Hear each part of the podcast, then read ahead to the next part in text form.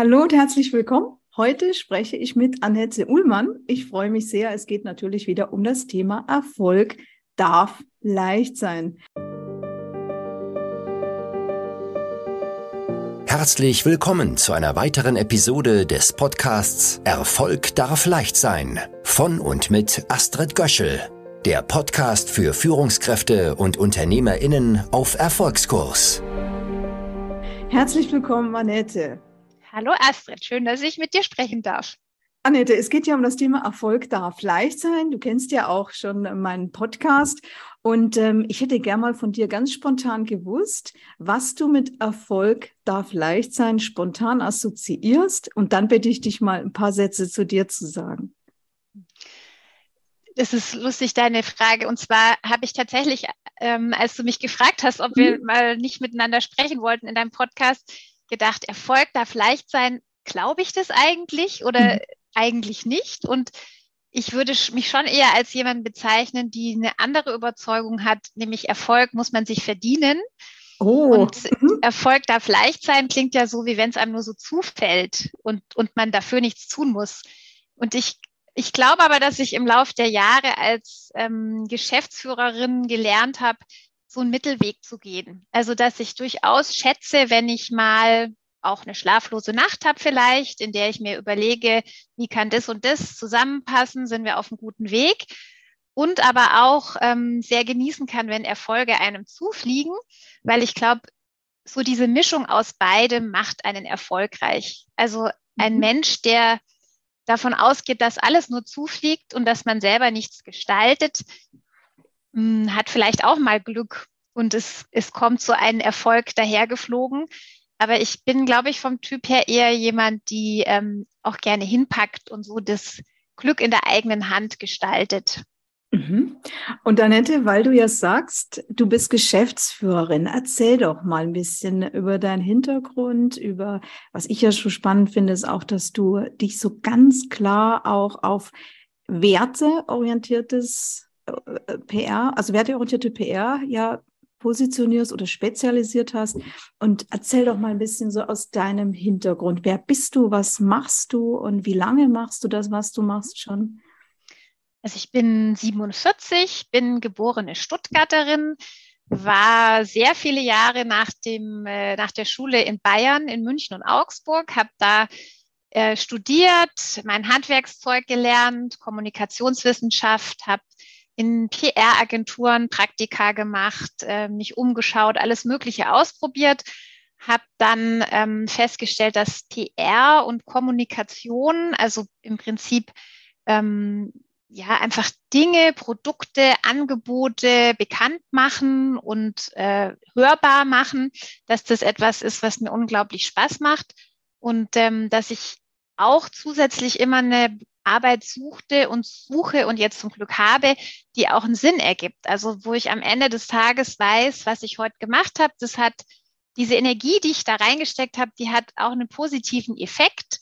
Und ich kann am Ende des Tages so in den Spiegel schauen und mir sagen, das war jetzt gut, was ich heute so vollbracht habe, weil das nicht nur für mich war oder nur für, für einen jemand, der Geld scheffelt oder so, sondern weil es irgendwie so ein bisschen so einen Sinn ergibt, gesellschaftlich. Mhm. mhm. Und so aus dieser Motivation heraus ähm, habe ich vor zwölf Jahren eine Agentur gegründet, PR-Agentur, und habe mich ganz stark auf diesen Familien- und Kinder-Thema ähm, und Zielgruppe spezialisiert. Ich kam daher, dass ich zuvor acht Jahre lang im Legoland äh, in Günzburg die Pressestelle gemacht habe und da einfach gemerkt habe, dass ich Kinder als Zielgruppe und Familien wahnsinnig spannend finde. Also es gibt Familien sind unglaublich lebendig, die entwickeln sich. Jedes Jahr gibt's wieder neue, neue Medien, die die Kinder nutzen, neue Medien, die die Eltern nutzen, andere Entwicklungen gesellschaftlich. Also wenn man jetzt Corona zum Beispiel nimmt, das hat in Familien so unglaublich viel äh, Einfluss und Veränderungen hervorgebracht. Und deswegen finde ich das so ein Mikrokosmos, mit dem ich mich sehr gerne beschäftige. Gleichzeitig ist es aber auch ein Mikrokosmos und eine Zielgruppe, die unglaublich sensibel ist und sehr schützenswert. Also äh, Kinder dazu zu bringen, an der Kasse ihre Mütter äh, zu einem Kauf von einer Süßigkeit zu bewegen, hätte ich jetzt nicht so Lust drauf. Und ist auch gar nicht mein Ansinnen. Deswegen war es mir ganz wichtig, wenn Kinder und Familien dann immer mit dieser Kombination Werte und es soll Sinn ergeben und es soll die Kinder fördern oder ihnen gut tun oder ihre Entwicklung entsprechen. Es soll vielleicht Familien entlasten. Also es soll einen Nutzen, einen wirklich schönen Nutzen für Kinder und Familien haben. Und diese Mischung ist jetzt sozusagen das Kerngebiet ähm, der Agentur Ullmann PR. Und so haben wir auch den Kundenstamm im Prinzip äh, im Lauf der Jahre so zusammengestaltet, dass die alle diesem Anspruch auch gerecht werden. Und wie, mit wie vielen Menschen arbeitest du? Also wie kann, kann man sich das vorstellen? Ist das so, dass du dann projektbezogen, wenn ein Projekt dann etwas größer wird, dir einzelne Leute dazu holst, so unabhängige Freelancer oder hast du Menschen fest angestellt bei dir? Wie läuft das?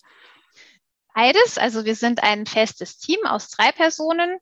Und wir haben aber auch ein ganz großes Netzwerk aus ähm, Texterinnen, PR-Beraterinnen, Freien, ähm, weil es sich einfach oft ergibt, dass man gut ausgelastet ist und dann kommt noch eine Anfrage oder ein neues Projekt, was man natürlich auch gerne dann noch machen möchten. Und deswegen ist es einfach eine ganz gute, flexible Arbeitsweise zu sagen, man hat auch jetzt vielleicht gerade im Radiobereich, äh, arbeite ich ganz viel mit einer Agentur zusammen, ähm, die sich da einfach technisch und inhaltlich und so weiter super auskennen, die Kontakte haben. Und so ergänzt man sich so im, im großen Netzwerk. Jeder hat so seinen, seinen Fachbereich und seine Expertise. Und letztendlich aber so im Tagesgeschäft, ähm, was jetzt so die Agentur Tagesarbeit angeht, sind wir zu dritt. Mhm. Und ähm, aber im Moment auf der Suche, also äh, ja, sag gern, wen du suchst. Genau. Wen, wen, sucht ihr denn gerade? Wir suchen noch einen PR-Berater oder PR-Beraterin, die mhm. sich ähm, einfach erfahren ist in der PR-Arbeit, die gerne textet, die auch so von den Ansprüchen, was die Themen angeht, Deckungsgleichheit mit uns hat, weil wir doch auch immer wieder, wenn neue Anfragen kommen, ziemlich klar uns fragen, passt es zu uns? Wollen wir das machen oder sagen wir es ab? Wir sagen auch immer wieder, Anfragen ab, weil, es dann einfach nicht in das Portfolio passen würde. Und da brauchen wir so eine Wertedeckungsgleichheit mhm. im Team und äh, jemand, der einfach kreativ ist oder die kreativ ist und Ideen hat. Und wie also, bewerben die sich bei euch? Ähm, einfach gern an mich eine E-Mail schreiben, auf der ullmann-pr.de Website gucken, mhm. Kontakt und dann mich anschreiben. Da steht auch die Stelle drin. Da kann man nochmal nachlesen, was wir so suchen und bieten. Wunderbar, ja, toll. Wenn, wenn ich Werte höre, dann ist das für mich sowieso eines meiner, ja, ich finde, das ist mit einer der wichtigsten Themen. Vielleicht kommen wir auch nachher nochmal drauf, woher wir uns kennen. Weil ich glaube, das ist auch so eine Verbindung, dass Werte, das ist ja etwas Unsichtbares zum, im ersten Moment und gleichzeitig ist es aber eben der Kompass. Und ich finde das immer so spannend zu sehen, welche Werte, also A, dass es Menschen auch erkennen und Unternehmer auch erkennen, wie wichtig die Werte sind, weil sich dann das, was du sagst, auch schon immer als, als logische Konsequenz, das ist für mich wieder, also Erfolg erfolgt für mich immer als eine logische Konsequenz, äh, dann ergibt sich schon raus, dass man auch klar sagt, nein. Also ich persönlich habe mich zum Beispiel selbstständig gemacht damals aus der Überlegung heraus, dass ich dann auch Nein sagen sagen kann, dass ich nicht jeden Kunden haben möchte und dass ich das wiederum mit meinen Werten dann eben als Kompass leben kann. Und ja. mir war das sehr früh bewusst, dir offensichtlich auch. Und deswegen äh, finde ich das ganz, ganz toll. Wenn du jetzt mal die Werte so für dich formulierst, die in deinem Unternehmen besonders eine Rolle spielen. Was sind das für Werte? Was würdest du da sagen? Und wann sind die erfüllt? Ich glaube, ein wichtiger Wert ist, dass man hinter dem, was man macht, steht und dass nicht das Geld verdienen die Motivation ist, sondern der Inhalt. Mhm. Also es gibt ja auch gerade für Familien unfassbar viele Angebote, für Kinder auch im Spielwarenbereich, in der Freizeitbeschäftigung. Es ist ja ein, ein großer Markt.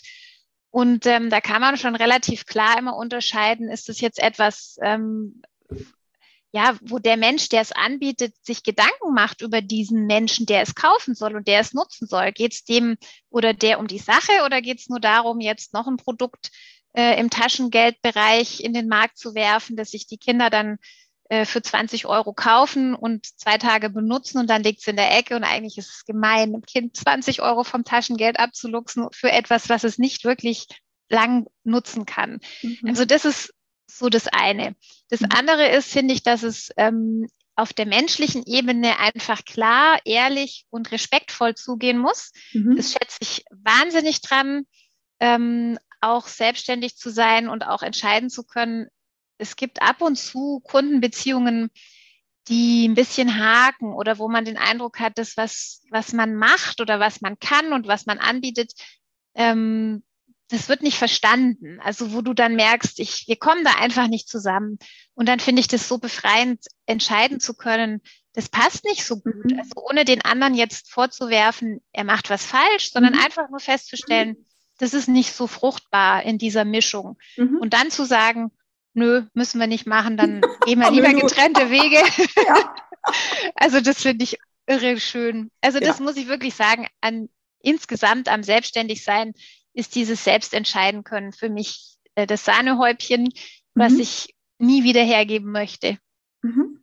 Genau. Und, und zu werten, einfach auch das Thema eben nachhaltig auf die Umwelt achten, äh, bewusst mit Ressourcen umgehen, bewusst auch, finde ich, mit finanziellen Ressourcen umgehen, weil Familien haben nicht unbegrenzt Ressourcen und denen auch Angebote zu machen, wo man auch nachher weiß, das hat sich für die gelohnt, dieses Geld zu investieren. Es ist nicht einfach nur aus der Tasche gezogen, sondern es ist auch gut ausgegeben und es hat für mich auch was mit Respekt zu tun, eben wenn man etwas anbietet, dann auch zu wissen, der andere kann damit was anfangen. Bietest du deine, äh, deine Ideen und Projekte jetzt direkt Familien an oder geht es über Unternehmen, die Familienprojekte implementieren?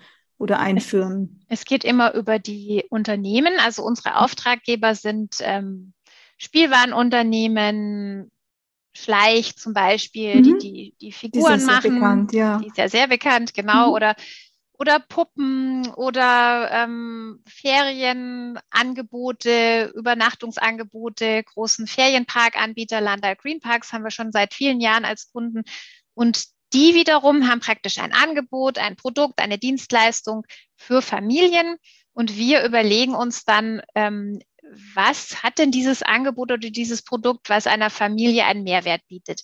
Und mhm. wir, wir machen auch selten, auch wenn es jetzt um reine Produkte geht, ähm, so, so klassische Produkt-PR, wo wir ins Werbliche gehen, sondern wir überlegen uns auch bei einem Produkt, sei es jetzt ein ein Puzzle oder eine Bastel, ein Bastelset oder eine Spielfigur.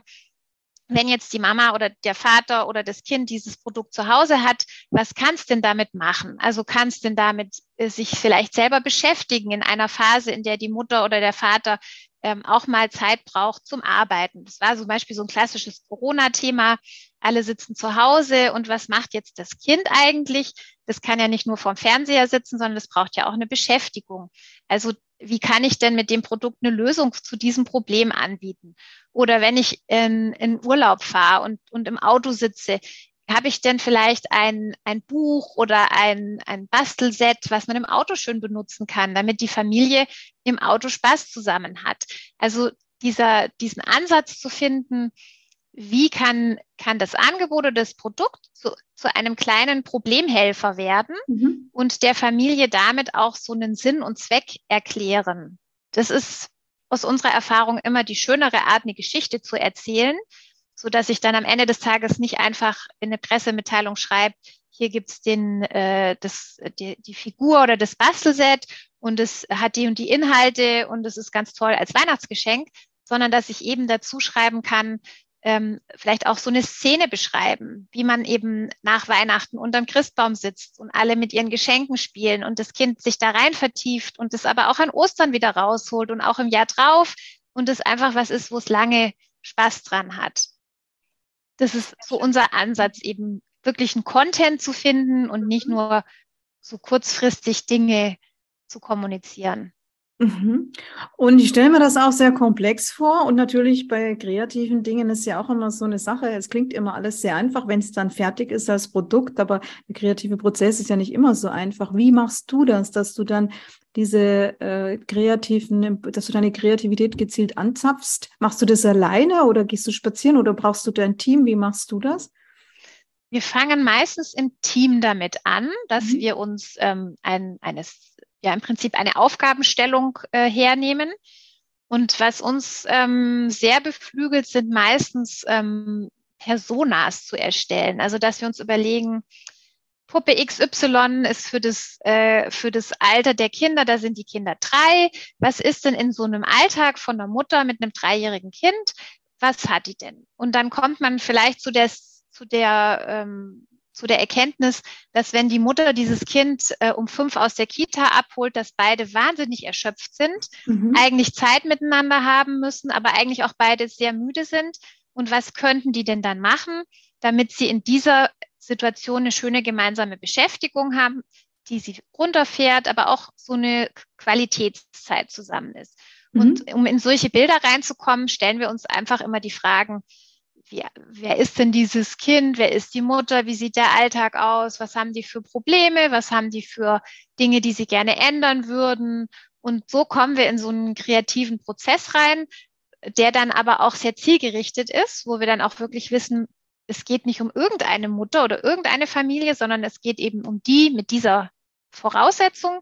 Und dann kommen uns Ideen dazu. Es gibt aber mhm. auch ganz tolle Techniken, zum Beispiel ähm, beim Textschreiben, dass man sich ein Thema, man hat das Thema, äh, ich sage jetzt mal Urlaubsplanung und dass man sich zum Beispiel von A bis Z äh, Stichworte aufschreibt, die einem zum Thema Urlaubsplanung einfallen. Also würde man bei A vielleicht schreiben, äh, Abfahrt organisieren.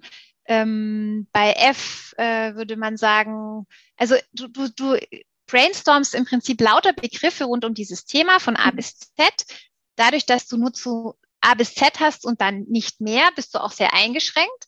Und dann guckst du, was tauchen denn da für, für neue Unterthemen auf, die mich wieder auf irgendeinen witzigen Aufhänger bringen, also zum Beispiel komme ich dann da drauf, vielleicht weil mir bei F Frühstück eingefallen ist, mhm. kommst du vielleicht drauf, Mensch, bevor man Urlaub fährt, ist ja das Frühstück immer total hektisch mhm. ähm, und man will dann nicht mehr den Abwasch machen in Ferienwohnungen, wenn du wieder zurückfährst.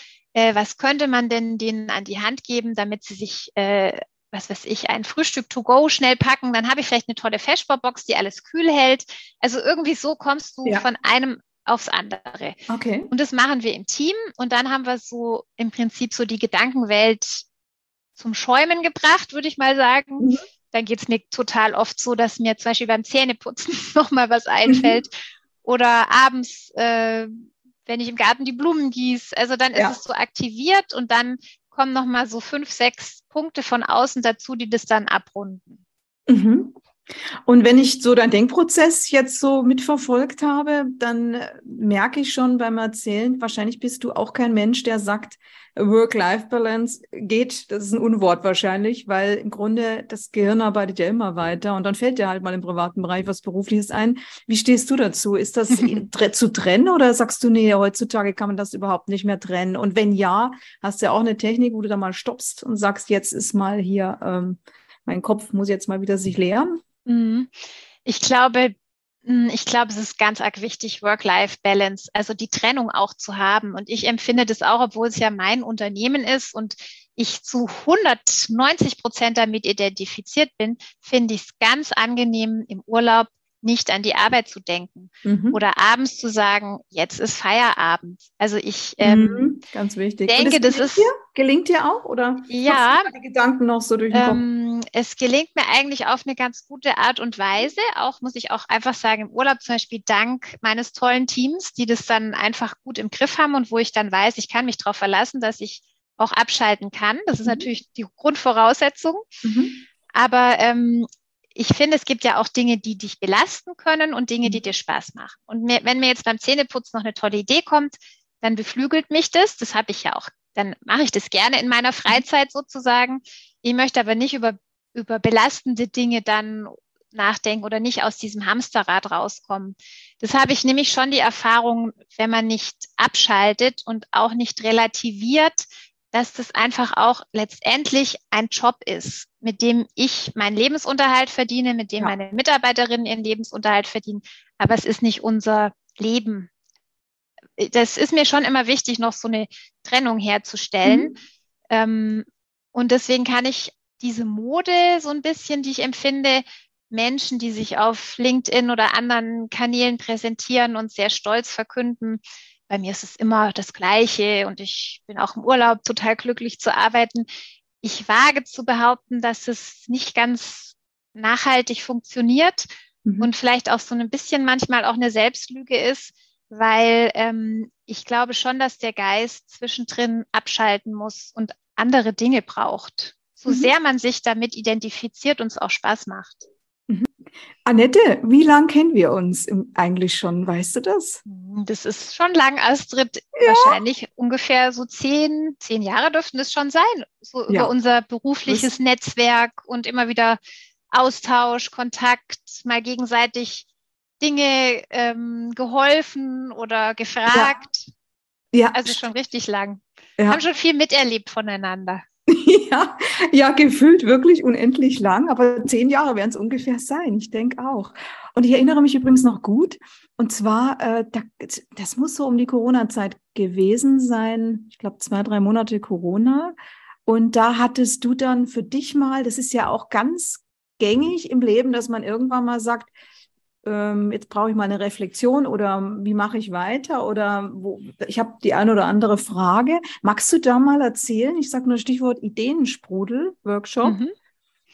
Ja, stimmt. Wir hatten, das war das erste Jahr Corona und mhm. da hatten wir in der Agentur auch also ich meine, da war ja die Welt unter Schock, würde ich mal sagen, mhm. die ganze Wirtschaftswelt. Und so war das auch bei unseren Kunden letztlich, mhm. obwohl sich alles wieder erholt hat zum Glück. Aber da waren tatsächlich zwei, drei Monate, da ging ich in die Agentur morgens und ich habe, glaube ich, drei E-Mails gelesen mhm. und wusste auch nicht mehr, was ich jetzt noch machen soll. Und dann alles, alles absagen oder wie darf man Nee, nee, das, das waren dann schon, es, es lief, also wir haben dann praktisch sehr, sehr viele Projekte einfach mal auf Eis gelegt, kurz mhm. angehalten Mhm. Ähm, also zum Beispiel bei unserem großen Reisekunden war klar, äh, die können gar keine Reisen anbieten. Das ist ja alles geschlossen. Mhm. Also haben wir dann natürlich umstrukturiert. Wir haben uns überlegt, welche Themen könnte man denn jetzt, da ging es dann um die Sicherheit und so weiter. Aber es gab wenig ad hoc zu tun. Es gab natürlich auch wenig, ähm, ich sage jetzt mal, Presseanfragen zu beantworten oder die Kunden haben dann gesagt, oh, wir müssen jetzt mal gucken, wie das überhaupt läuft und wir müssen mal kurz unser Budget im Blick behalten. Mhm. So, das hatte dann einfach zur Folge, dass wir ähm, doch in diesem ersten Jahr sehr stark gemerkt haben, dass wir deutlich weniger zu tun hatten. Und ähm, ich war dann am Anfang erstmal so ein bisschen auch in so einem Schockstarre gefangen, habe mir mhm. gedacht, Mensch, die Zeit kannst du doch nutzen, wenn jetzt wenig los ist, um nochmal Dinge so grundlegend zu überprüfen. Wir haben dann auch Weiterbildungen gemacht, ganz spannende und haben es tatsächlich genutzt. Und dann hatte ich dich kontaktiert oder wir sind da irgendwie ins Gespräch gekommen. Du hast mir dann vorgeschlagen, dass wir mal so einen Ideensprudel zusammen machen. Ja, genau. Mit der Frage, Online-Workshop. Genau. Ja. Mit der Frage, ähm, ist das, was ich eigentlich beruflich mache, noch das Richtige oder äh, muss das vielleicht woanders hingehen? Mhm. Und da hatten wir uns ein paar Stunden Zeit genommen mhm. und es war sehr spannend für mich, weil ich äh, tatsächlich ganz, ganz offen überlegen konnte, was gibt es denn noch so an Optionen und Möglichkeiten? Bin ich denn tatsächlich, ist das jetzt nach zehn Jahren immer noch das, was, was es sein soll? Und wir haben dann in verschiedene Richtungen gedacht, hat mich total beflügelt und hat mir auch nochmal so eine Sicherheit gegeben, es muss nicht immer so bleiben, wie es jetzt gerade ist. Mhm. Und witzig war dann, dann, dann zog es im Spätsommer und Herbst so unfassbar an. Wir haben dann so viele Aufträge bekommen, auch zusätzliche neue Kunden, dass ich so wieder in so einem Fluss drin war mit dem Agenturarbeiten und mich das wieder so wahnsinnig befriedigt hat, dass es rückwirkend doch schön war, das gemacht zu haben, weil ich es mhm. nochmal überprüft habe und jetzt aber im Moment gar nicht äh, bei dieser Fragestellung mehr bin, sondern jetzt einfach, einfach klar und konntest wieder Gas geben. Genau, mhm. genau. Und es hat eigentlich nochmal so ein bisschen überprüft und gezeigt, dass das noch sehr gut für mich ist und immer noch ein ganz äh, rührendes oder mich berührendes Thema, was ich unbedingt noch gerne eine lange Zeit weitermachen möchte.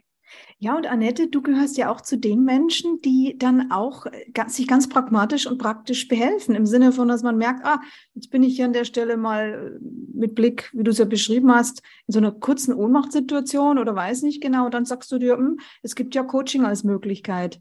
Seit wann nutzt du das schon oder hast du den Zugang? Weil ich merke immer wieder, es gibt die einen, die haben den sehr früh und nutzen das für sich mit völligem Selbstverständnis, so wie sie auch zum Arzt gehen, wenn ihnen irgendwas wehtut. Und andere, die haben dann auch so ganz arge Berührungsängste. Seit wann war das für dich oder wo kommt der Bezug her, dass du sagst, ja, Coaching ist immer eine Alternative, wenn man mal selber irgendwie eine Frage hat, einen unabhängigen Berater braucht? Das kann ich dir nicht beantworten. Ich glaube, das ist in meiner DNA. Ich frage okay. mich das immer, warum es Menschen gibt, die das mhm. nicht machen. Ich finde das so logisch ja. und so klar. Und wenn du, ja. Ähm, ja, wenn du, wenn du an einem Haus ein Problem hast, das du selber ja. nicht reparieren kannst, dann fragst du einen Handwerker. Wenn dein Auto kaputt ist, bringst du es in die Werkstatt. Und wenn, das war mir schon immer irgendwie logisch, wenn ich etwas nicht kann, suche ich mir da Unterstützung. Und wenn ich selber feststelle, ich kann nicht aus meinem Gedankenkarussell rauskommen oder ich kann keine Entscheidung fällen oder ich kann nicht mit einem unguten Gefühl, das sich in mir ausbreitet, zurechtkommen, weil ich nicht weiß, wo es herkommt oder was es mir sagen will, dann suche ich mir jemanden, der mir hilft, das auch wieder zu sortieren und wieder, ähm, ich finde, dieses Wort sortieren ist so super dafür, weil mhm. es geht letztlich nur darum, mit jemand anderem mal hinzulegen, was ist alles da, zu gucken, wo zieht es mich hin und wo nicht. Mhm. Und danach hast du letztendlich das alles selbst für dich geklärt, aber du hast einfach jemand, der dir ein bisschen die richtigen Fragen stellt und mit dir das auf den Tisch legt. Mhm. Und ich finde, das ist, ähm, das ist so wertvoll. Also jeder, der sich ähm, entwickeln möchte und ich höre manchmal von Menschen, na, jetzt bin ich schon so alt, das werde ich jetzt auch nicht mehr ändern.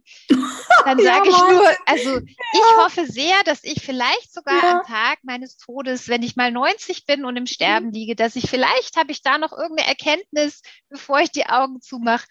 Und dann habe ich mich nochmal geändert oder habe nochmal was gelernt. Also so bin ich einfach vom Typ. Ich mhm. finde, das gehört zum Leben dazu, dass man auch an Grenzen stößt und dass man auch Krisen erlebt. Ich hatte in meinem Leben auch schon sehr tiefe Krisen, wo ich auch sehr an meine Kraftreserven zum Beispiel gekommen bin und wo ich im Nachhinein festgestellt habe, das war gut, dass diese Krise da war, weil ich ihr die Chance gegeben habe, wohin zu gucken, wo ich sonst nicht hingeguckt hätte mhm. und es mir danach deutlich besser gegangen ist und ich viel reifer und viel klüger aus der Krise hervorgegangen bin. Deswegen sind Krisen zwar ekelig und mhm. sehr unangenehm und in dem Moment würde man sie gerne loswerden, aber im Hinterkopf weiß ich schon immer, sie sind auch wichtig, um überhaupt, sie sind ein Teil des Lebens und man braucht sie auch, um irgendwie sich zu entwickeln. Und wenn man dann jemand hat, der einem dann hilft, einen unterstützt, und ich finde auch so ein Coaching, in welcher Form auch immer, ist deswegen auch beruhigend, weil man weiß, es ist ganz normal, wie es mir gerade geht. Genau. Das genau. relativiert ja auch sehr viel. Ja, ja. Ja. und das ist auch wirklich schön und ich finde das immer auch ganz wichtig, auch offen anzusprechen, ähm, dass eben im Leben, äh, es gibt Phasen, da ist Erfolg leicht, Erfolg leicht und ich äh, finde es immer wichtig, auch an seinen Stärken entlang zu gehen, weil dann, wenn man mehr von dem macht, was man wirklich gut kann, dann hat man einfach mehr Erfolgserlebnisse und kommt in Flow rein und guckt, dass man nicht nur Dinge macht, die mühsam sind. Ähm, und auf der anderen Seite ist es völlig normal, so wie du schon sagst, Krisen bleiben nicht aus und äh, es schaffen, bestimmte Menschen schaffen es eben und und ich glaube, da gehört auch was, was du ja bereits so auch geschildert hast, so ein gewisses pragmatisches Selbstverständnis oder ich weiß nicht, wie man es nennt, also so ein lösungsorientiertes, dass man weiß, man darf ein Problem haben oder man hat mal eins, manchmal hat man sie einfach und Shit-Happen-Situationen hat man auch noch, die gehören einfach auch zum Leben, da kann man manchmal äh, gar nichts dafür und äh, ist trotzdem plötzlich in einer Krise drin, aber wieder rauskommen ist das Entscheidende. Mhm. Und wenn du das für dich nochmal zusammenfasst, was hast du im Rückblick, weil du ja auch gesagt hast, Krisen hast du auch gemeistert, schon einige. Was ist aus deiner Sicht das Entscheidende? Ist es das heutzutage so oft genannte Mindset? Ich sage immer lieber Geisteshaltung dazu. Oder ist es, ähm, sind es bestimmte Fähigkeiten? Oder ist es ein Umfeld, das einen trägt? Oder ist es irgendetwas, was man sich mal abgespeichert hat im Vorfeld, was man lernen wollte? Was ist so dein, im Moment aus der jetzigen Lebensphase heraus, dein Fazit für Krisen? Was ist das was ist das äh, für dich, wo du sagst, darauf zähle ich jetzt auch in Zukunft? Ich glaube, sich annehmen, wie man ist, mit allen mhm. Dingen, die man gut kann und die man nicht gut kann. Ich kann, mhm. ich habe innerlich erlebe ich viele Grenzen auch an meinem Wesen zum Beispiel, die ich gerne nicht hätte, mhm. aber wo ich einfach im Laufe der Jahre gelernt habe, die sind da aber. Mhm. Und ich mhm. kann die nicht wegreden, ich kann die nicht weg diskutieren, ich kann die nicht weghypnotisieren, die habe ich, die gehören zu mir.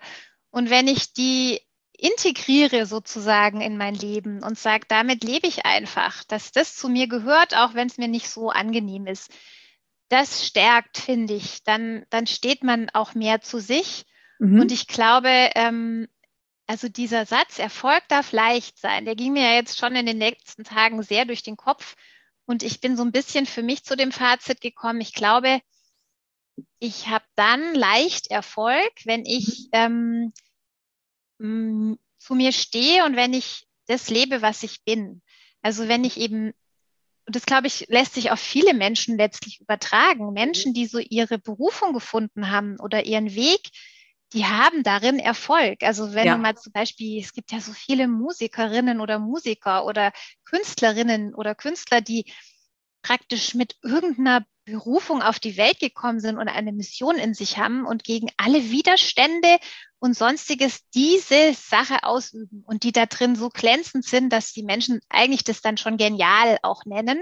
Mhm. Und die haben auch gar kein leichtes Leben. Also alle großen Genies haben sicherlich kein sehr flockig leichtes Leben gehabt oder haben es, aber die gehen ihren Weg, weil das einfach ihre Stimme ist. Mhm. Und ähm, ich glaube, das ist zum Beispiel auch aus Sicht jetzt für die auf die Kunden.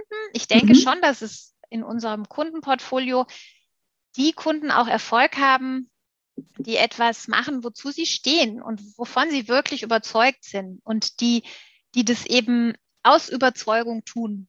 Wenn du etwas aus Überzeugung tust, denke ich, hast du auch damit Erfolg. Und dann bist du auch bereit, praktisch eben diese kleinen äh, Dinge, die einmal niederschmeißen, auch in Kauf zu nehmen. Dann denkst du dir, okay, aufstehen, Krone richten, weitermachen. Mhm. Ich weiß, dass ich es machen möchte, also schaffe ich es auch.